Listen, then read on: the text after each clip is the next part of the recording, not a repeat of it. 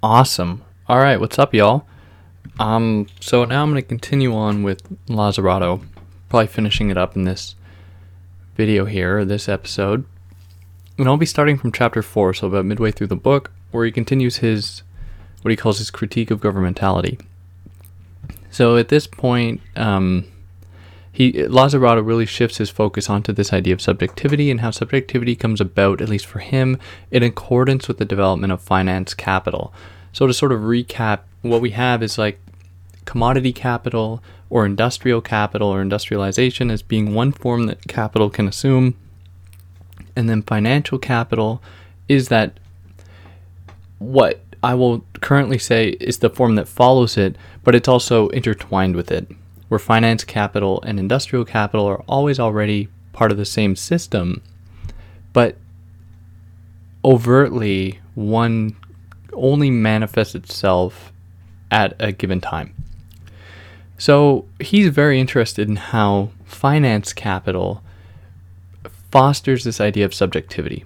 So some of the ways that we can begin to understand this sort of prelimin- preliminarily is by how um, people are given I guess, choice, or we could think of the paradox of choice, uh, and how that fosters an illusory form of subjectivity that is indicative of the culture industry or advanced, uh, you know, advanced industrial capitalism. Now, I'm going to be hard on Lazzarato here because in order to level his critique, he takes aim at Foucault, and I am much more in line with what Foucault says than what Lazzarato says. With that being said, there are other things that I'm going to take Lazzarato to task for because he makes some rather odd claims, especially about Deleuze and Guattari, um, and about the development of subjectivity more generally. Notably, and I'm just to preface it, uh, I find he's he's reductive about the ways that what he calls axiomatics of capital or axi- axiomatics of financial capital, uh, how they come come about. So it seems as though he wants to reduce everything, and this is indicative of Marxist thought generally, uh, reduce everything to uh, capital. So like how identity only comes about through capital, which disavows the ways in which the, these forms of identities or identity in general has manifested themselves pre-capital or even how they will manifest themselves post capital, if that's even possible. So he begins this chapter, chapter 4, by saying that in the birth of biopolitics, Foucault introduces a distinction between capital and capitalism, which must hold our attention, for he presents at once a critique of Marxism and a new definition of capitalism. So, moreover, Lazzarato identifies that Foucault reproaches Marx and Marxists for identifying capitalism with the economic logic of capital and its accumulation. So, what he's saying is that Foucault recognizes a sort of heterogeneity of capital, and that it's all too simple to reduce it to, as Lazzarato quotes Foucault saying, uh, the economic logic of capital and its accumulation. So, the other forms that it can take, although perhaps relying on this same accumulation, uh, has a very different relationship, not only to the people within it, but to that very mode of, I guess, capitalist accumulation. So, specifically, again in Lazzarato quoting Foucault, he says that the economic process and institutional framework call on each other, support each other, modify and shape each other in ceaseless reciprocity. So, there is a sort of Mobius strip uh, of designation or it constitutes or it resembles something like a Mobius strip between capitalism and capital, or the accumulation of capital, where the two inform one another, and it's not simply as though, as we might have it in the classical Marxist understanding of the base and the superstructure, where one directly informs the other. And I don't think Lazzarato is saying that Foucault is totally wrong about this either, so he hasn't really begun his critique yet because, as Lazzarato says quite specifically, we can therefore agree with Foucault that capitalism is not directly deducible from capital, as Marx described it. In spite of this, Lazzarato, and this is where the critique comes in, claims that there is a guiding thread through capitalism. Notably, it is the guiding thread of the contradictions and impasses that capital assumes or that capital sort of imposes, not so much capital itself or the accumulation of capital, but rather its contradictions. So, we he, I think he's taking really from. He doesn't quote the Grundrisse here, but it seems very much like along those lines, and starting to be much more in tune with um, Deleuze and Guattari's thesis in Anti-Oedipus, notably that uh, the argument around schizophrenia and capitalism. So it's difficult, however, to understand how Lazzarato communicates or transposes this idea, this notion of the contradictions and impasses onto the history of capital and capitalism. Because then he goes on to say, just following this moment, that finance capital, notably the thing responsible for uh, the 2008 crisis, is part and parcel of that very system. So it, it, it would appear as though Lazzarato is a little bit more reticent to assume the same in the previous form the capital sort of assumed, in the industrial mode, and is now more prepared because of the, I guess, the hyperreal speed in which we find ourselves, or in which this um, financial capital sort of um, surrounds us. Because of that, and the varying flows and I guess decoding that is going on, then we find ourselves in a kind of hyperreal example of these contradictions and impasses, giving his at least I think he's assuming that we'll understand in him that he is providing us with the tools to just challenge this system, the current form of capitalism, as opposed to the old one per se.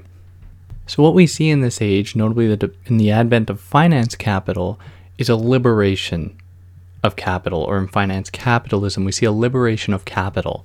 So, what Lazzarato says about this is that freeing capital does not mean freeing its supposed self regulatory power, the market, but rather its immanent movement of permanent disequilibrium, its systematic search for asymmetries and inequalities, the conditions of its valorization, in other words, of the appropriation and expropriation of social production that are its actual aims. So we see a sort of explosion here right? And th- and this does ha- share many affinities with Foucault's project and in, in like the history of sexuality, where there was an explosion of, of discourse around sexuality and how that doesn't necessarily constitute an emancipation. Lazzarato is saying, I guess in part, a, a very similar thing with regards to capital and the way that capital allows for expression, allows for a sort of freedom, but it is a freedom that is always already constrained by the limits of that very system. So what we see, and this is kind of the, and it was it was Ford's move in a sense, but we're also thinking about the post-Fordist era, uh, indoctrinating people into that very system. So it became a totalizing system in that way. It was deterritorialized, at least that's how Lazzarato uses the term. But what we saw were people being indoctrinated into this system in different ways. So we can think of the culture industry in this way via Adorno, who would, I don't, Lazzarato, oddly enough, doesn't quote Adorno directly in this book, at least I'm not aware. Um, but it is really speaking to the Adornian principle or the idea that, you know, we are all subsumed under this, um, this oppressive culture industry where no matter what people do, what, whatever kind of political resistance they mount will always be fed back into that very system. So, what might be perceived as some of the most radical or more radical approaches to um, overthrowing the system, if I can use such a vulgar term, taking, you know, uh, trying to mobilize a sort of deterritorialization of oneself that is going to different places or, or whatever, uh, would not, I don't think, fall under the rubric of really effective political resistance for Lazzarato because it would match the deterritorializing force of the system itself that that really just takes people or takes um, sees no limits and then can can therefore subsume anyone and everyone under the same kind of homogenizing structure. But it is a structure that is very it's riddled with contradictions. It's a structure that is not as baudrillard might say really um, a move towards a general law of equivalence or a code but rather, as Lazzarato says, to a decoding, a deregulation. So, in this way, and Lazzarato makes it extremely clear, and again, to reiterate what, what had gone on in the first episode here, talking about the transition from a finite and mobile mode of debt to an infinite mode of debt. So Lazzarato's thinking about that in terms of Nietzsche and the genealogy of morals, and how capitalism introduces sort of infinite debt that can never really be repaid. Hence, it subsumes people un- in in a uh, perpetual mode of oppression. So for him, as he states here, capital thus capital thus has no external limit aside from its own valorization, which means that, and this is something absolutely new capitalism is also the first society to, to introduce the infinite into the economy and production. And then he continues by saying that the infinite can never attain equilibrium. The infinite is what will always house a sort of indeterminate mode of possibilities or deterritorialized flows, and he takes that to be a negative thing, that will that is always already an oppressive mechanism because it sees no limits, and then you can have sweatshops and globalization and all that type of stuff. But this is one of the trickier things I have with this text, is because he presents the threat of authorita- authoritative, authoritarian, God, governments or reactionary type politics coming out of this as a sort of strategy to reclaim, um, I guess, a, a, an equilibrium.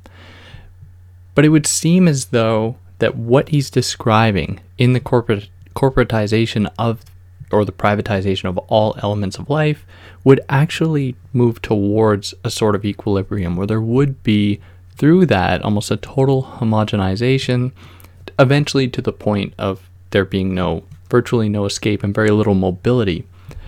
So i have tr- like i understand what he's saying when he's talking about equilibrium and i'm like i'm on board to some extent but we I think we should also consider the um, the more subtle ways that it moves towards equilibrium, an oppressive form of equilibrium that crystallizes identity, that crystallizes people, that grounds them, solidifies them, and in doing so, effectively um, closes off all possibility of mobility. But you know, we'll keep going on here.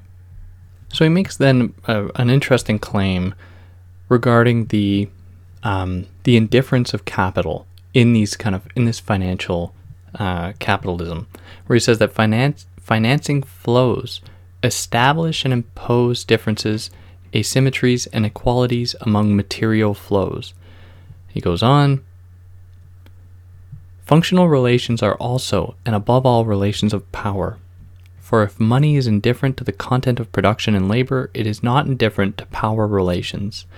So this is an interesting concept because, for my own part, because it sees something of, um, you know, a give and take between the uh, the system of power relations, which seems to be, at least in how he's framing it here, to have some elements of itself that is separate from capital. Because then why would he even bother qualifying um, or stating this, saying that one is not indi- or one is in not indifferent to the other. So there is something of a separation here. And this is I think, you know, he's being a little he's being consistent coming out of his uh, discussion of Schmitt and there being that sort of political foundation to the movement of the economic sphere and how these two things, you know, influence one another but are in a sense separate. But the fact that he makes clear that capital is not necessarily free from these power relations is a, certainly an interesting point, and it does begin to open up, like, you know, the political side of his his argument, where it's not a total um, loss of hope, right?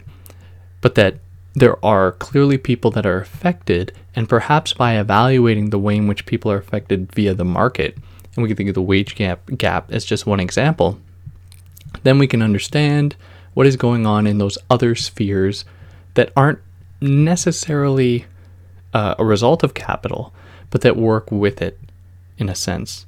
So it's almost like trying to understand by evaluating capital as he describes it here.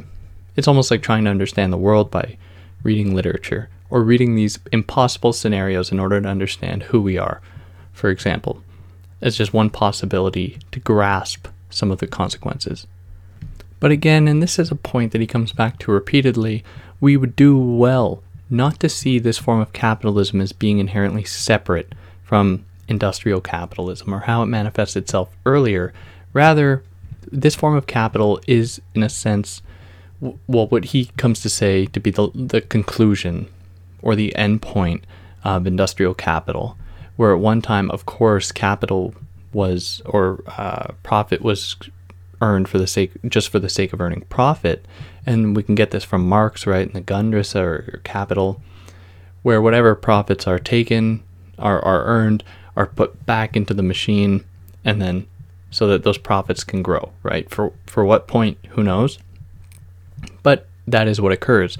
Now, for Lazzarato and how he identifies it with financial capital, there is a bit of a shift where this extra capital earned is, you know, placed in offshore banks, it's taken put in tax havens or, or, or whatever, and it does nothing. It sits idle. So it is it is that extreme form of capital being used simply for the sake of it being capital that we see it manifest itself today. So again, I reiterate in that sense it's not so much that it is different from the old form, but that it is certainly at, at the very least an extension of it, if not the conclusion. But where the difference really lies between these two forms is in how he thinks about axiomatics. So, as he said, or as he says, all societies once solved the problem of decodification that money introduced by establishing extra economic codes, whether religious, social, or political, when money is the only code. So, we're thinking of it here in terms of money for the sake of money or its valorization. When money is the only code compatible with capital, how can flows be controlled? How can their conjunction and appropriation be regulated? So, what he's proposing is that in the old framework with D, uh, when they were presented with the threat of things being decoded, they had these axiomatics that served the, I guess, served the role of, played the role of limiting that possibility. Or as he says, axiomatics allows us to answer the questions raised by the deterritorialization, abstraction of social relations.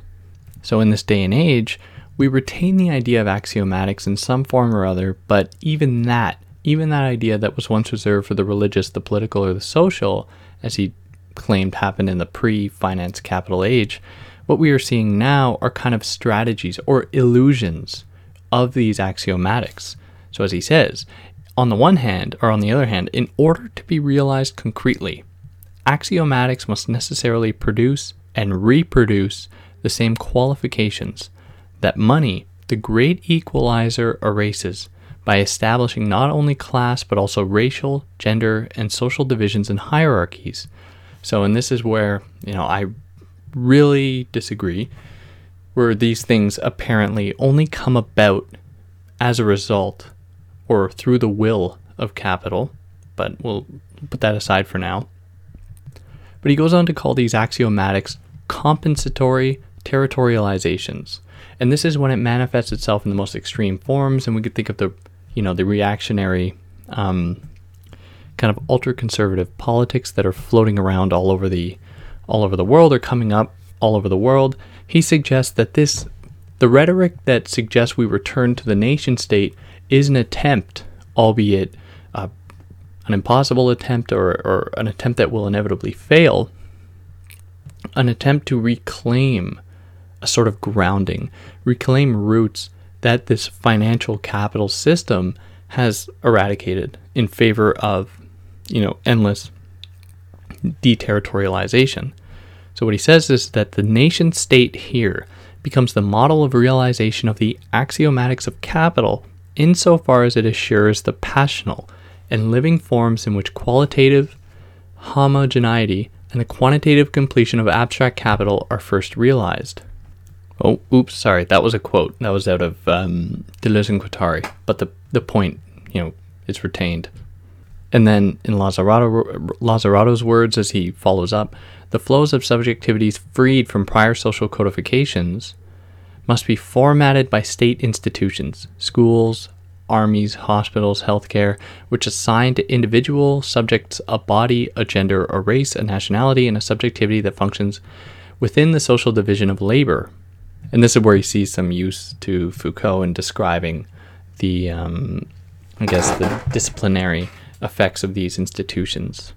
And it is from this this explosion of uh, disciplinary mechanisms or the carceral state we were to take one of Foucault's terms, that we see that development of a sort of subjectivity at the same time of a, of a, a subjection. Like you are being subjected to your own subjectivity in a sense. So I wonder, and I'll just throw this question out there for anyone who is listening or who listens to this. I would wonder what is necessarily worse. Like it's just a curious thought experiment where at one time under industrial capital where there was the clear, you know, division between uh, producer and um, laborer, or, or yeah, owner of the means of production and laborer, um, and the sort of oppressive things that came about as a result of that, and the one we find ourselves in today, where this explosion of, um, I guess, possibility in a sense marks uh, an oppressive framework.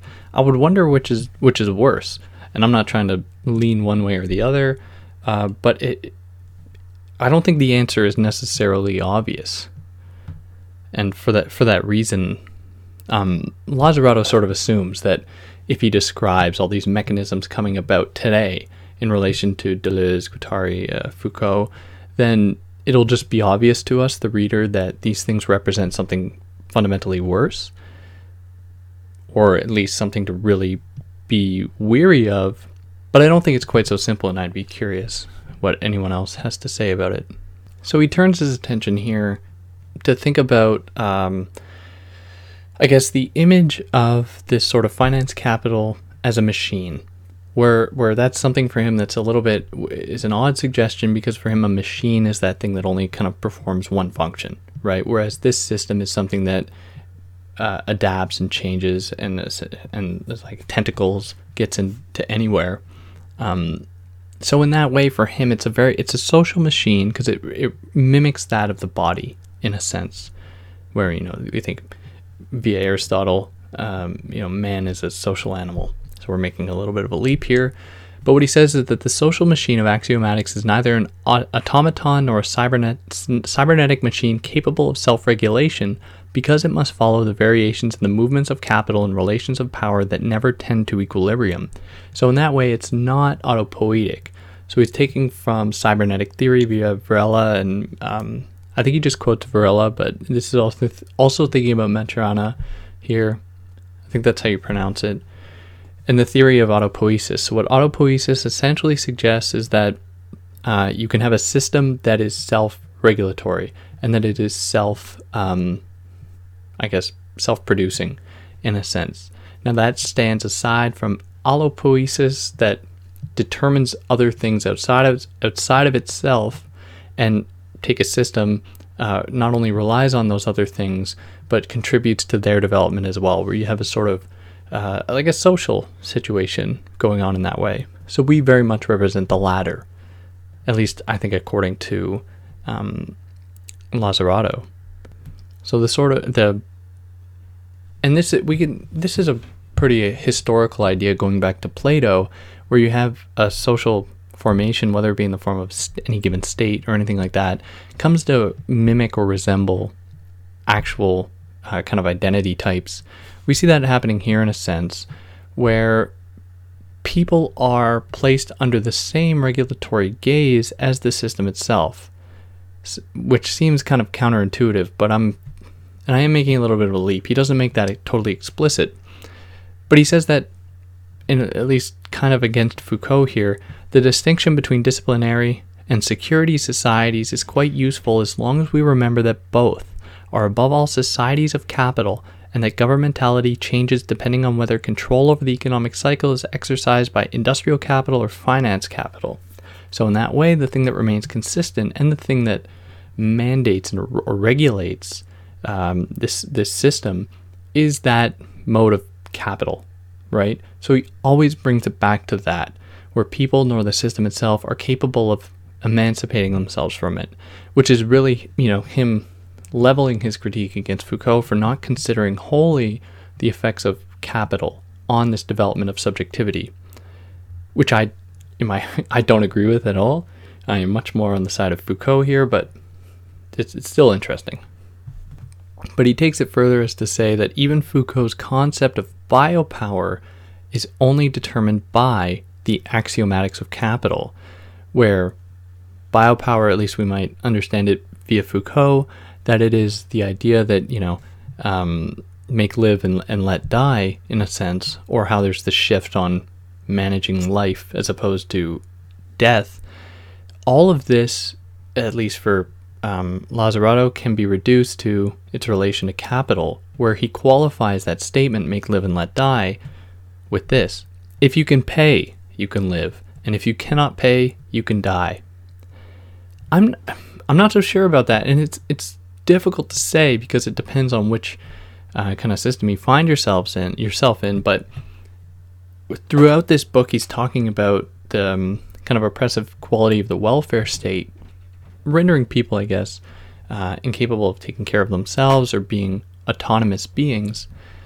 So, if we keep that in mind, it would seem as though if we take um, two examples like the United States and Canada to be really um, cliche about it, it would seem as though this doesn't necessarily apply to the same extent in both situations. Whereas in the United States, I'd be much more prepared to accept his thesis here that if you can pay, you can live, and if you cannot pay, you can die. Like healthcare is ridiculous there.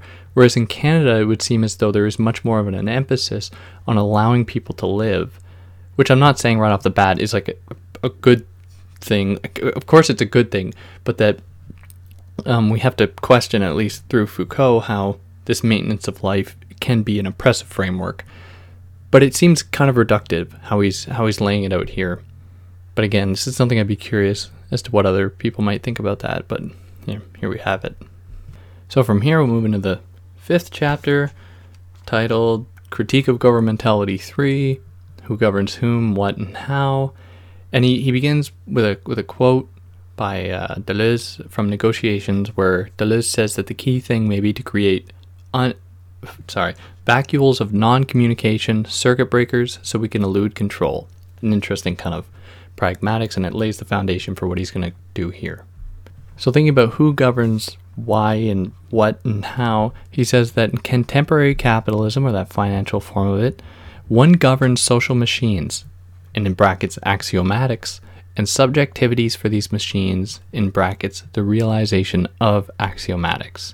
So there's that dual configuration going on here where whoever's in control, or the one who governs, whatever that might look like, uh, not only determines those axiomatics, but the subjectivity or the realization of such uh, axiomatics, where they determine what is acceptable as far as the domain of kind of the new right? Where what things are allowed to come into being is determined.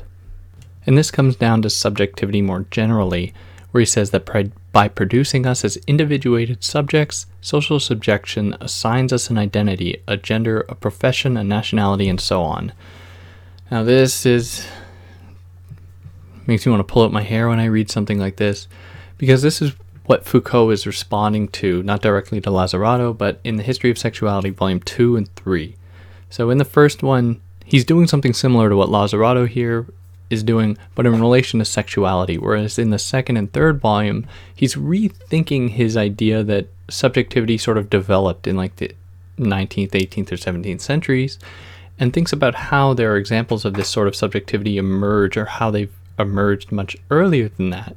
So he looks at Plato and Aristotle, and especially Aristotle, where there is an emphasis on a sort of on um, a sort of self austerity or a sort of self control, and how that can lead to virtue. So for Foucault, I think that if Foucault were to read this, and I'm bringing up Foucault a lot because that's what one of the central texts that or, thinkers that Lazzarato was referring to. If Foucault were to read this, he'd say, "Yeah, you could find examples of nearly identical things occurring in the pre-capitalist era all over the place." So who's to say that that didn't represent some form of subjectivity and and this this does, and it's a, an interesting claim, and I'm I have trouble with this text for that very reason, but here I'll keep going. So the oppressive, um, I guess, tendency of this system is to construct people in some way. So they are they are emphasis placed on this idea of being constructed, where capitalism constructs an enslavement in which humans act in the same way as mechanical parts, constituting human components and elements of mechanism, mechanism, machines. So as I stated a little earlier, machines are those kind of homogenous one trick pony type things.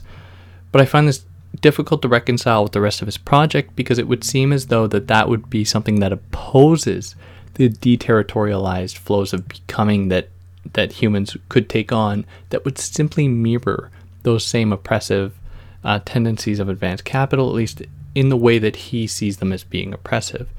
So I'm not sure how this, how in his describing a sort of crystallization or a solidification of humans, is part of that same system.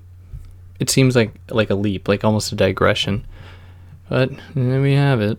I think he would do much better, actually, if you were to recognize uh, subjectivity in different forms, like in different different times, different ages, and really point out why this form of subjectivity is different or why it represents something more oppressive. Because he, he sort of avoids that and he's just he says, yeah, it corresponds to some kind of machinic enslavement, but I think that the same argument can be applied to different sort of um, forms of state apparatuses. Whereas, you know, even for Deleuze and Guattari, this this phenomenon goes much earlier, much further back than um, than capital, where the state was something through these apparatuses of control that grabbed people, like with these tentacles, and brought them in, and, and you know, uh, or apparatuses of capture. So I'd be curious. He's not totally clear in how it differs, but mm, yeah. But what he does make clear, and this is, you know, I totally agree with this. Um, all problems with the state, at least in contemporarily, with in relation to financial capital or finance capital, reduces all problems to the individual, right? So, uh, if it's not the individual, then it's individual groups, right? So, you know, it's poor people or it's um, any any minority type figure that are the problem. But not only that, people come to, because they've been disciplined in such a way, internalize those beliefs and then believe that of themselves. Because, as we know, the and we must make clear that these disciplinary mode, um, efforts are don't necessarily manifest themselves in corporal ways, right? And that that is Foucault's thesis as well. You know, we move from punishing the body to punishing like the mind in a sense, or punishing uh, people and the brain. And when we see that effectively occurring people at the level of signification, where people don't necessarily experience the discipline in a physical manner, where they can easily locate the source of it, but rather it comes to them in the form, because it's in the form of signification, that it has um, a deeper effect or a more pervasive effect. So, as he says about this, um, asignifying semiotics like money might put in place sign systems that have a signifying effect, but their specific function does not involve signification. And how I understand this, because it's tricky, uh, by saying that their specific function does not involve signification, in that it can have supposedly real effects on bodies, on people, on cultures, on civilizations, on, on what have you, that make them real in a sense. But asignifying, that term that he uses here, is defined by Guattari as being um, modes like music or clothing or the body, behavior, things that don't necessarily exist in nature, but don't necessarily exist in signification as well, because you can see it, you can kind of touch it, you can react to it. Uh, so they're they're they're asignifying in that they're um, or they're signs of recognition and to all kinds of machinic systems. Yeah, it's a complicated idea. I'm gonna I'm gonna put that on the back burner for now because that's it's a tricky one, and I'm not too familiar with Guattari on his own, so that I'll I, I'll play the humility card here. So subjects themselves, at least in relation to their bodies, undergo something of a, an adoption where they are told they have bodies, they are told they are individuals because of X, Y, and Z, and for that reason they can then be better manipulated and better controlled. because they've been also rendered another key term is dividual. So this stands in opposition to individual, where individual might literally mean uh, undividable. So you're a singular full entity, whereas dividual means that you can be divided, right? So that dividual body corresponds to this financial system because it has more of an affinity with the possibility of becoming, of deterritorialization, of moving beyond, of circumventing, and all that. So what what essentially occurs here is convincing people of their autonomy in specific ways by saying they have a specific body that's unique to themselves, or in Deleuze and Guattari from A Thousand Plateaus, one of the signifying factors in that um, moment is the being designated with a face or what the face is. So for Lazzarato, coming out of Guattari's idea of the body as being something people aren't you aren't born with a body. He says that one of the major initiatory phases of capitalist flows consists in the interiorization of the natural body, of the individuated body, already structured according to the dualisms of masculine and feminine, soul and body, individual and collective. Now, this is an idea that I, I really agree with, and I really, I really disagree with because I don't think that this is necessarily a product of capitalism, but has its roots far back in the Enlightenment thinking and and rationalist discourse coming out of, you know, whatever school you can throw in there. But it, how there was that move in the Enlightenment, and even before, you can find examples of this, where there was an emphasis on finding like the true nature of the human body. What did it mean? What did it look like? Let's cut open some bodies and figure out what's going on underneath. That all participated to this. And for me, this is uh, a symptom of the broader cultural logic of scientific rationality that saw the need to kind of absolve the world of mystery, of anything like that, in favor of um, an omnipresent, supposedly neutral, universal scientific gaze. So he uses this point in thinking about the development of like this discourse around the body or around uh, individuation or dividuation through individuation. It's kind of and that that discussion is a little bit complicated, and I deliberately uh, skipped it. But he makes the interesting case that there is something that exists underneath all the kind of superficial manifestations of a supposed oppression.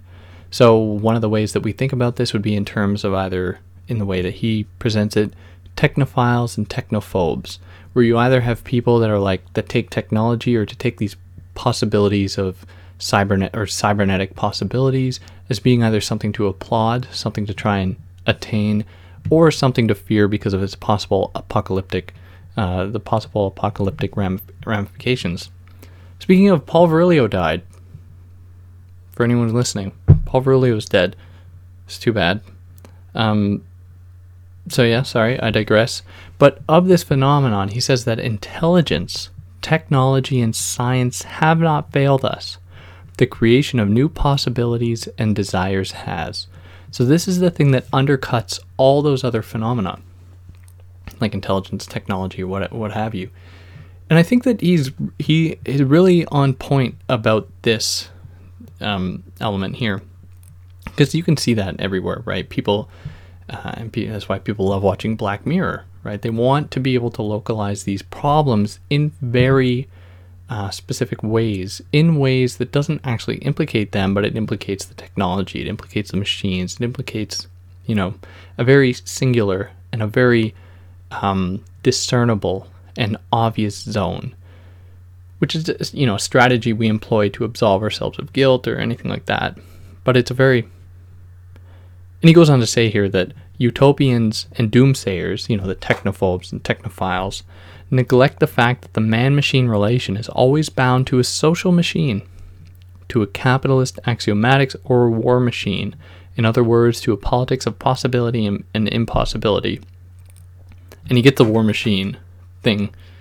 He's a very selective reader, this guy, especially of Deleuze and Guattari, but that that case is interesting that these technologies, you know, are a thing that come out above or they come out as a result of uh, the social machine. So, really, our gaze should be fixed on that as opposed to these kind of superficial modes of communication or, or technology. So, from this point, we'll jump into the last chapter here before the conclusion, uh, where he we're titled "Rereading Lenin." So, how are we going to get Lenin out of this? What, what what is useful from Lenin? So he starts out by saying or asking, can we separate the real economy from the virtual economy, industrial and commercial capital from finance capital? Is it possible to conceive of the economic cycle of capital as a passage from material accumulation to financial accumulation? And I think that this idea, because of my own interest, and for anyone that's followed this channel a bit, uh, especially in relation to Baudrillard, this uh, split between the real and the virtual is a very interesting thing for me. And he has those moments when he's saying that, you know, money can be on the plane of the real or the, you know, the signi- significatory. Whereas for me, that's, uh, you know, money is always in the domain of signification. Like, money only exists through a kind of social agreement of that thing, whatever it is, capital or diamonds or whatever, having meaning. No, but meh, just thought I'd start with that. So, as he recognizes in Lenin, at least as he says, Lenin sort of um, anticipated and foresaw finance capital as the endpoint of industrial capital or of capitalism itself. Or specifically, as he says, it completes the cycle of capital.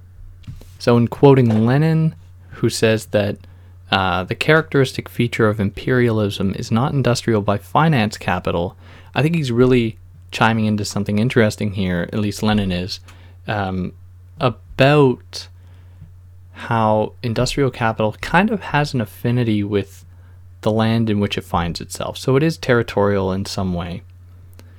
And how it is finance capital that sees uh, the deterritorialized possibility of capital being realized that we can see imperialism really take off. So I think that he was, you know, and I wasn't really familiar with Lenin before this, but Lenin was he had some good good ideas. It's, interesting, but where Lenin gets it wrong, at least according to Lazzarato, is that, uh, or at least one of the weak points, is that Lenin believes that the stock market will vanish with the disappearance of free competition and the establishment of monopolies, whereas that's clearly not the case. And then he, he quotes Keynes and Sorry, Hilferding, who I'm not so familiar with and I'm avoiding bringing up because that's a whole other discussion, and it's really just supplementary uh, supplement su- supplementary evidence that would detract a bit from what I'm trying to get at here. But he then returns to this idea of the split between the reality of money and the concept of money. So, as he says, in Marx's time, finance was still at its very first stage of development, and his analyses could only be based on the concept rather than the reality, even if his New York Tribune articles from the 1850s show that he foresaw the power of finance. So, Lazzarato is engaging in, a, in an activity that seems like everyone does at some point in justifying Marx or trying to um, justify Marx's um, inability to foresee this development by saying that, in fact, he did see it. But I'm really interested, I'm going to keep bringing this up. What is the difference between the concept of money and the reality of money? Because it would seem as though those two things really mold together, where it becomes difficult to discern whatever real effects money has as not being predicated precisely on its um, on the idea of money itself or on the concept of it and even anything that comes about due to it, does it have more of an effect? Does it have more of an impact in the quote unquote real world or in the concept of money itself? And that can then work as a sort of social significatory capital to keep money going or the idea of it going. So, and then like Marx, Lenin also failed to recognize um, kind of the development of the culture industry or the consumer society. So, no less than the rest of the Marxist tradition, Lenin fails to foresee the integration of the working class and the population into the capitalist economy through increases in wages and incomes, right? So that how Ford was able to make the cars, like, um, uh, oh God, they were uh, affordable to the workers. Now, rather jarringly, I'll just move now into the last chapter, the conclusion, because it's it, the Lenin discussion is repetitive. He makes a lot of the same claims with different evidence and, and kind of goes around it. This is at least in my experience, pretty indicative of books toward the end. Uh, a restating of many of the central theses and observations in different ways is, you know, the way to go about doing it. And the last chapter, the conclusion, deals with the refusal of work or, or the case for laziness in a sense. So, or uh, so he's coming out of our uh, Kazimir Malevich's The Right to Be Lazy, in w- of which Lazzarato says that laziness, the real truth of mankind, or in this book, he denounces socialism, which seeks to ensure that all of humanity follows a single laborious path that n- and that no inactive person remains. This is true of the actual program of today's ultra liberal European Commission. Malevich, writing during the first years of the Russian Revolution, believes that labor leads to laziness, whereas if we start with labor, we always end up with labor, or worse, still employment. So it's not as though we should uh, see some kind of ultimate beneficial end to labor, where uh, one possible argument might go as follows if we just allocate our resources in a proper way and allocate our working hours in a proper way, we can attain basic universal needs for everyone. Like, that would be simply ridiculous, I think, for Lazzarato here, because as he says, we must not take labor, whatever it may be, as our starting point, but always the refusal of work. And that we do not need to accelerate, but to slow down. So it, you know, it demands that we reframe our relationship to this thing called labor and the absolute need that is imposed upon us or that it is ingrained into us that we have of labor, that we have of capital or capitalism. And then he ends his book here by stating that the need to discover, produce, and reconstitute temporalities, heterogeneous subjectivities, and their institutions requires that we continually seek to elude the techniques of subjection and enslavement de- deployed by governmentality, or at least that governmentality made um, apparent by finance capital. So that'll, I guess, it'll bring us to the end here a little bit. Uh, it's a it's a neat book. It it's hard, and I think it's needlessly difficult because he, he's using all these terms that are you know come from other thinkers he doesn't fully doesn't always define them and he seems to use some conflate some with others and it seems a little bit loose with some of his terms and he's not always that consistent with like axiomatics or with his idea about deterritorialization because at one point you know deterritorialization is something to fear but then at another point uh, what we are seeing is this kind of homogenization and reduction of people to single functions so it's it, it's difficult to kind of trace a single thread or, or a linear scheme through it, but it is interesting. I'm happy I got to read it. But yeah, if anyone knows more about this than I do, which I guarantee most of you do, uh, definitely tell me where I went wrong or what things I, I omitted that would have been important or would have clarified things. But yeah, for now, take care, everyone. Hope all is well. Have a good one.